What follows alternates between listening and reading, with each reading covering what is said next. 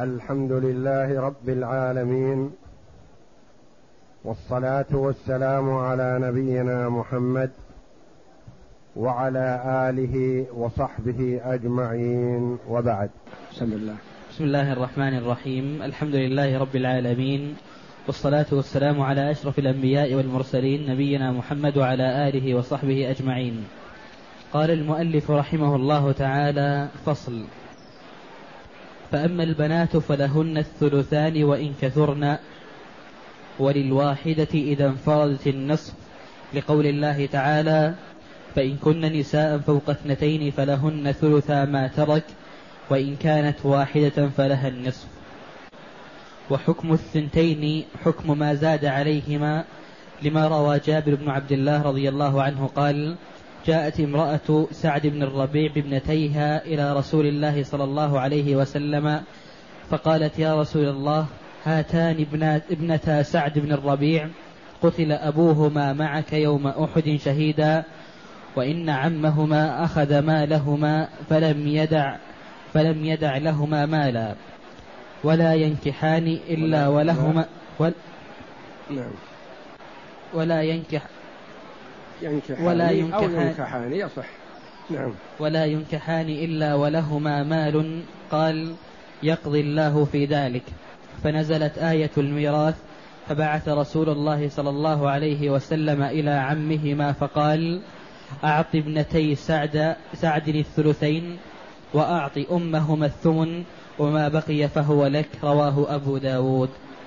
هذا الفصل أورده الإمام المؤلف رحمه الله تعالى في بيان ميراث البنت الواحدة والبنتين. ماذا يأخذان إذا خلف الرجل بنتا واحدة أو خلف بنتين؟ ماذا ما, ما لهما من ميراث أبيهما؟ يقول رحمه الله فأما البنات وتقدم لنا أن علمنا أن الجمع في فرائض من اثنتين فأكثر. الثنتان جمع في الفرائض والواحدة مفردة. فأما البنتان فلهما الثلثان وإن كثرن يعني كن اثنتين أو ثلاث أو أربع أو خمس أو عشر أو خمس عشرة قد يجتمعن عشرين وأكثر لرجل واحد يكن من أربع زوجات أو من زوجات وإماء فيجتمع عنده بنات كثيرات يخصهن من ميراث أبيهن الثلثان. وللواحدة إذا انفردت النصف. لها الواحدة بنت واحدة لها النصف. سواء كانت من زوجة حرة أو زوجة أمة أو ملك يمين فتعتبر بنت للرجل فلها نصف ما خلف من قليل وكثير وغالي الثمن وحقير. لقول الله تعالى فإن كن نساء فوق اثنتين فلهن ثلثا ما ترك. كن يعني الأولاد في قوله تعالى أول الآية يوصيكم الله في أولادكم للذكر مثل حظ الأنثيين. فإن كن يعني الأولاد نساء فوق اثنتين فلهن ثلثا ما ترك. وللعلماء رحمهم الله علماء التفسير في كلمة فوق اثنتين كلام يوضح ذلك.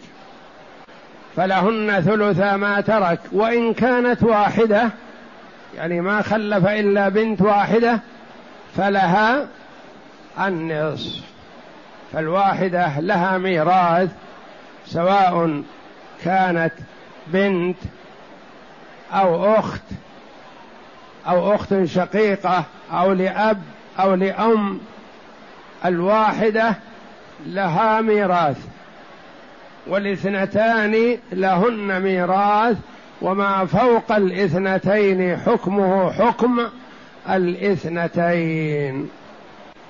فإن كن نساء فوق اثنتين فلهن ثلثا ما ترك وإن كانت واحدة فلها النصف لها نصف الميراث. والباقي لأولى رجل ذكر إن لم يكن معها صاحب فرض قال رحمه الله وحكم الثنتين حكم ما زاد عليهما.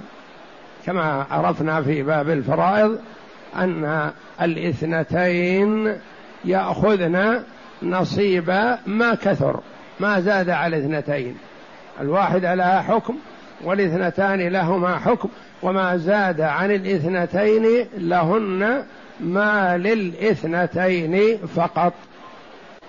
والدليل على هذا ما هو؟ لأن هذه الأمور ما تؤخذ ولا تقبل إلا بالدليل عن المعصوم صلى الله عليه وسلم. لأن الله جل وعلا تولى قسمة المواريث بذاته لم يكن قسمتها لملك مقرب ولا لنبي مرسل. جل وعلا بينها في آيات النساء ثلاث آيات. آيتان في صدرها وآخر آية منها. وقال النبي صلى الله عليه وسلم ألحقوا الفرائض بأهلها. أعطوا كل صاحب فريضة فرضه. وما بقي فلأولى رجل ذكر. ما الدليل على أن للواحدة النصف؟ وللإثنتين فما زاد الثلثان. ما جاء عن جابر رضي الله عنهما. قال جاءت امرأة سعد بن الربيع رضي الله عنه من السابقين إلى الإسلام واستشهد رضي الله عنه في غزوة أحد رضي الله عنه. المرجع في جميع الأمور هو النبي صلى الله عليه وسلم. مات سعد بن الربيع رضي الله عنه شهيد فجاء أخوه على طريقتهم في الجاهلية قبل الإسلام أن الميراث يأخذه الكبار. النساء كبارا أو صغارا ما لهن نصيب. الأولاد الصغار ما لهم نصيب. قسمة جائرة. عادة الجاهلية وإلا لو رجعوا إلى العقل والرشد لقلنا النساء والأطفال أحق بالميراث من الكبار لأن الكبار يكسبون ويعملون والصغار ما عندهم شيء كاسبهم مات فيضيعون. فجاء على عادة الجاهلية وأخذ المال كله. ولا لوم عليه في هذا لأن هذه طريقتهم قبل مبعث النبي صلى الله عليه وسلم وما نزل تشريع في الفرائض وإلا كان رضي الله عنه من أولى الناس امتثالا لما جاء في كتاب الله وسنة رسوله صلى الله عليه وسلم. جاء وأخذ المال كله. فماذا تصنع امرأته؟ تخاصمه؟ لا. ذهبت مستفتية مسترشدة إلى النبي صلى الله عليه وسلم. وتطالب لابنتيها تسأل لابنتيها وإلا هي موضوعها سهل. ما اهتمت لنفسها رضي الله عنها.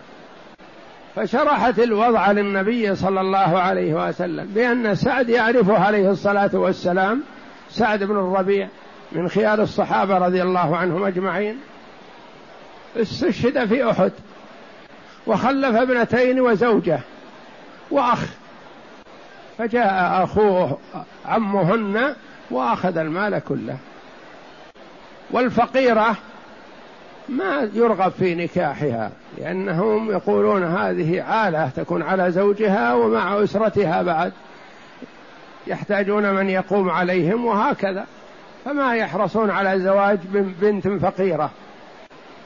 فشكت الحاله إلى النبي صلى الله عليه وسلم وما أعطاها النبي صلى الله عليه وسلم شيء لأنه ما يشرع من تلقاء نفسه وإنما ينتظر ما يأتيه من الله جل وعلا. مثل خولة لما جاءت تشتكي عليه الحال قال ما أراك إلا قد حرمت عليه. فأنزل الله جل وعلا آية الظهار والتح... وكفارة الظهار. وهذه قال لها النبي صلى الله عليه وسلم يقضي الله ما شاء. انتظري. فأنزل الله جل وعلا آية المواريث يوصيكم الله في أولادكم للذكر مثل حظ الأنثيين. فإن كن الأولاد نساء فوق اثنتين فلهن ثلثا ما ترك. وإن كانت واحدة فلها النصف. ولأبويه لكل واحد منهما السدس. إلى آخر الآيتين. بينت الفرائض بيانا شافيا واضحا جليا بحمد الله. فأرسل النبي صلى الله عليه وسلم إلى أخي سعد. وقال أعط ابنتي سعد الثلثين كما نص الله جل وعلا. فهو عليه الصلاة والسلام يفسر القرآن. فعرفنا أن كلمة فوق ما يشترط ما ليس فيها على أنه يشترط أن يكن ثلاث بل كن اثنتين وأعطاهن الثلثين. فهو المبين عليه الصلاة والسلام للقرآن. وأعط زوجة سعد الثمن. لأن نصيب الزوجة الثمن لوجود الفرع الوارث. وما بقي بعد هذا فهو لك. وتكون المسألة حينئذ مسألة البنتين مع الزوجة من أربعة وعشرين. لأن الزوجة لها الثمن والبنتان لهن الثلثان. فمخرج الثلثين من ثلاثة. ومخرج الثمن من ثمانية. ولا توافق بين الثلاثة والثمانية. فلا بد من ضرب أحدهما في الآخر حتى يخرج العدد الذي ينقسم على الجميع. لأن الثلثين تخرج من ثلاثة وتخرج من ستة وتخرج من تسعة وتخرج من اثني عشر وتخرج من ثمانية عشر وتخرج من خمسة عشر وتخرج من واحد وعشرين كثير مخارجها وتخرج من أربعة وعشرين. لكن الثمانية هي المشكل الثمن. ما يخرج إلا من ثمانية أو ستة عشر أو أربعة وعشرين. يعني من ثمانية أو مكرر ثمانية. فالستة فالثمانية ما لها ثلثان. والستة عشر ما لها ثلثان. إذا يجتمع الثلثان والثمن في أربعة وعشرين. والطريقة سهلة واضحة. نقول مخرج الثلثين من ثلاثة ومخرج الثمن من ثمانية. ننظر بين الثلاثة والثمانية. إن كان بينهما توافق ضربنا وفق أحدهما في كامل الآخر. ما بينهما توافق. ضربنا أحدهما في الآخر وعرفنا أنه هو المخرج. ثلاثة في ثمانية بأربعة وعشرين. فنقول المسألة من أربعة وأما العاصب فلا ننظر له لأنه يأخذ ما بقي. فنقول من أربعة وعشرين. للزوجة الثمن ثلاثة. ثلاثة من أربعة وعشرين كم؟ ثمن من أربعة وعشرين ثلاثة. الثلثان من أربعة وعشرين ستة عشر. ستة عشر وثلاثة كم تكون؟ تسعة عشر. يبقى خمسة يقول للعاصب بين حكمها صلى الله عليه وسلم وقسمها. أعط ابنتي سعد الثلثين. وأعط أمهما زوجة أخيك الثمن وما بقي فهو لك. رواه أبو داود وغيره. وقد أخرجه أبو داود والترمذي وابن ماجه والإمام أحمد في المسند وهو حديث حسن. اقسم. هلك هالك. عن بنتين وأخت شقيقة وأخت لأم.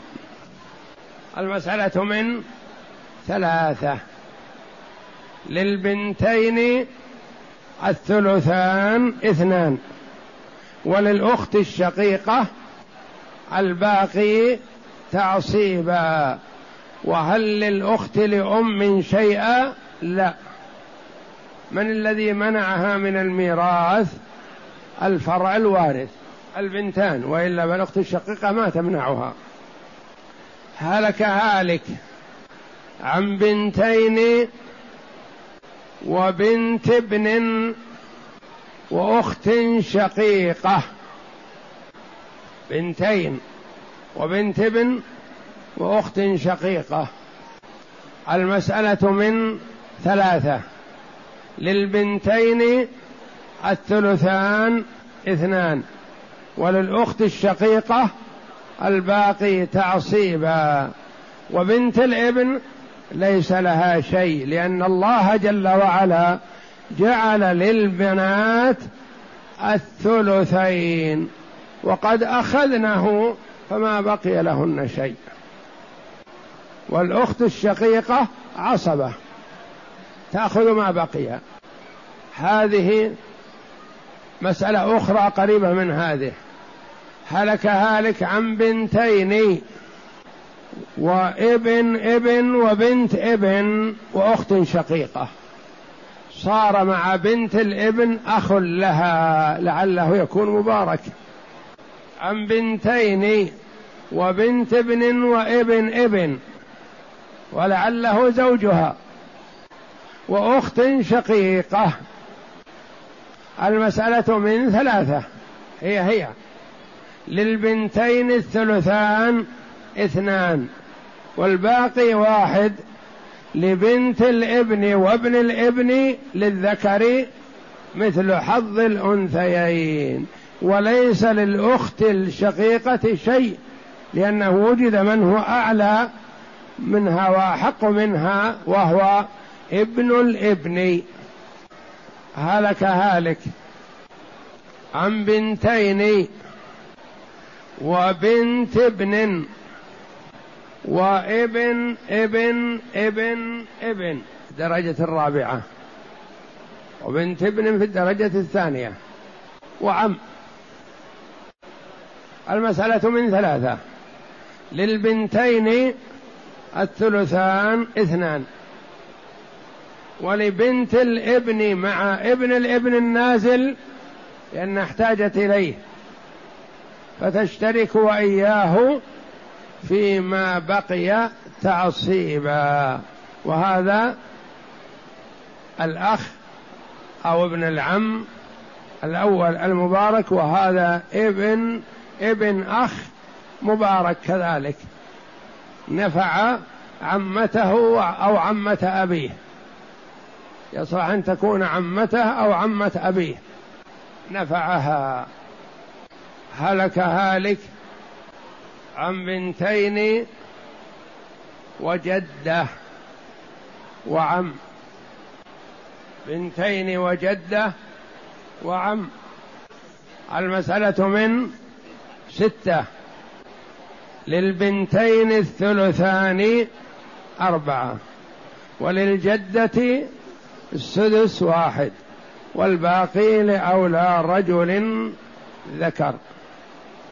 هلك هالك عن بنتين وأم وعم من ستة. للبنتين الثلثان أربعة وللأم السدس واحد لوجود الفرع الوارث والباقي للعم. هلك هالك عن بنتين وجد وأم.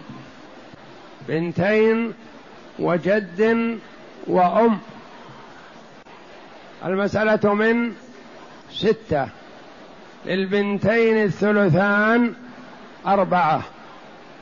وللجد السدس واحد.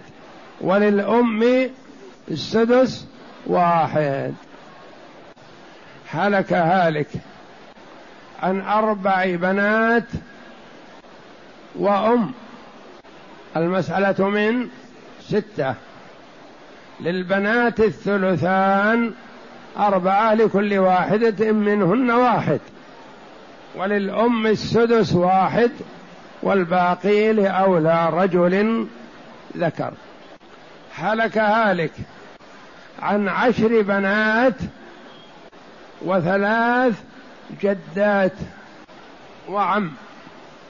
المسألة من ستة للبنات الثلثان أربعة وللجدات الثلاث السدس واحد والباقي واحد للعم. وسيأتي التصحيح إن شاء الله. دعوهما على فراشهما حتى نصلهما إن شاء الله. هلك هالك عن تسع بنات وثلاث جدات وثلاث أخوات شقيقات. المسألة من ستة. للبنات الثلثان أربعة. وهن تسع. وللجدات السدس واحد وهن ثلاث. وللأخوات الشقيقات الباقي ما نقول لهن السدس لهن الباقي تعصيبا واحد وهن ثلاث. وسيأتي التصحيح إن شاء الله. هلك هالك عن ست بنات وست أخوات شقيقات وست جدات على مذهب الشافعي رحمه الله. المسألة من ستة. للبنات الثلثان أربعة. وللجدات السدس واحد. والباقي واحد للأخوات الشقيقات بالغات ما بلغنا وسيأتي التصحيح إن شاء الله. هذا التأصيل والتصحيح يأتي. هلك هالك عن خمس عشرة بنت من أربع أمهات وثلاث من ذوات ملك اليمين. وعم البنات خمس عشرة. وعم. والبنات منوعات. من ثلاث من أربع زوجات وملك يمين. المسألة من من ثلاثة لأن فيها ثلثان وعاصب ما فيها سدس نقول من ستة. للبنات الثلثان اثنان. والباقي واحد للعم. ثم هل يستوين البنات مع تفاوتهن؟ منهن من أمها حرة ومنهن من أمها أمة ومنهن من أمها مطلقة ومنهن من أمها زوجة رقيقة. يجوز للرجل أن يتزوج الرقيقة بشروط. سواء كلهن يرثن أباهن وإن كن من أمهات شتى. قد تلد الأمة ربتها. والله أعلم وصلى الله وسلم وبارك على عبده ورسول نبينا محمد وعلى آله وصحبه أجمعين.